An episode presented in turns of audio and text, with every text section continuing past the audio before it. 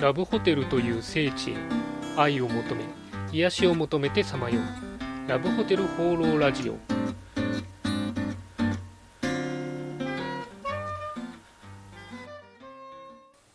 はいということで今週も始まりましたラブホテル放浪ラジオ第66回。パーソナリティのラブホテルファンブログ管理人です。梅雨の季節ということで、えー皆さんジメジメしたこの時期いかがお過ごしでしょうか？まあ、こういう時こそですね、ラブホテルデートで快適に過ごされるといいんじゃないかなと思うんですけれども、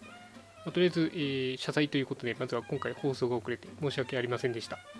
なんでしょうね、時間の使い方がちょっと下手になってしまいまして、実はあの新オープンのホテルとか、見学の声お声掛けもしていただいてるんですけども、まあラジオも放送できずということで、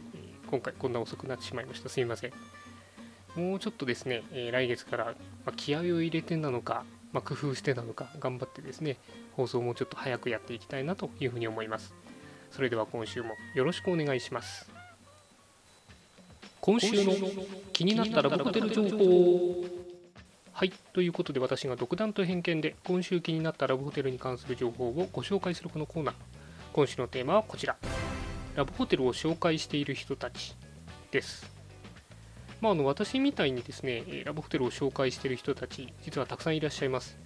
えー特にですね最近あの2組の方が話題になっていたので、えーせっかくなのでご紹介したいなというふうに思います、えーまずは1組目なんですけれども1ヶ月ラブホ生活 in 東京というのをですね、えビッグローブさんのサイトの企画でやられている方、え前田さんと稲沼さんですかねの2人になります。名前の通り1ヶ月ラブホテルを回って生活するという企画なんですけども、まあ、一言で言うと羨ましいなという限りですね。えー紹介記事の方はですね、しっかり写真も上げれ上げられていたりとか、ポイントも、おすすめのポイントなんかも載ってるんで、非常に読むのが楽しみな記事ですね。もうすでに20回ですかね、先月ぐらいからやられて20回になってまして、今までだと渋谷、池袋、えー蒲田、うぐいす谷、大塚、五反田など、まあ、主要なところは全部回られてまして、まあ、借りれるもんなら借りたいな、なんていうふうに思いました。あの最近のラブホテル事情、新しい素敵なところどんなのがあるかなんていうのもわかるので、皆さん一度ご覧になってみてはいかがかなというふうに思います。えーそしてもう一組なんですけれども、今のあのカップルにおすすめの、えーホテルの紹介とはまた別でですね、えー歴史遺産の昭和のラブホテルをご紹介されている、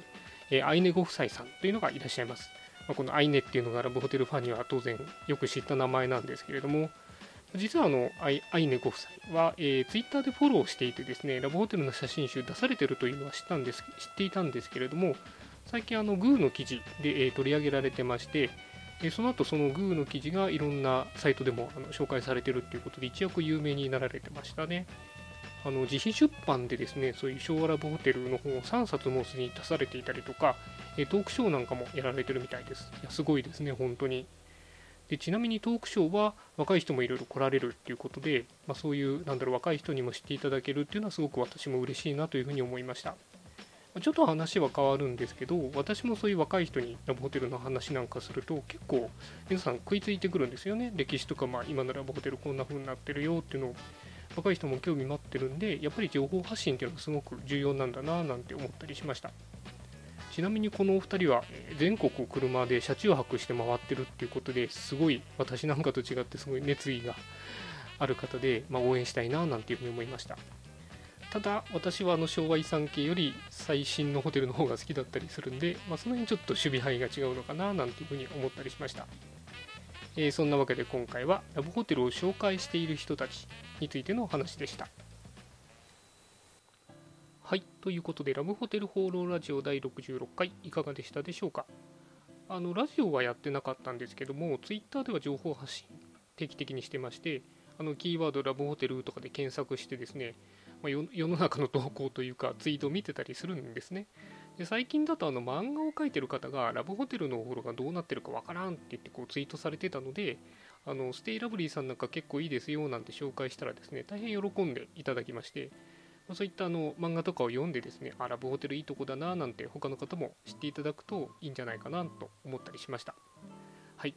えーそんなわけで、この番組ではラブホテルに関する疑問、質問、番組への意見、感想、何でもお待ちしています。お気軽にコメントまたはメールフォームから投稿していただければというふうに思います。まあ、次回こそ来月放送ということで、はい、頑張らさせていただきます。それでは今週も良いラブホテルライフを管理人でした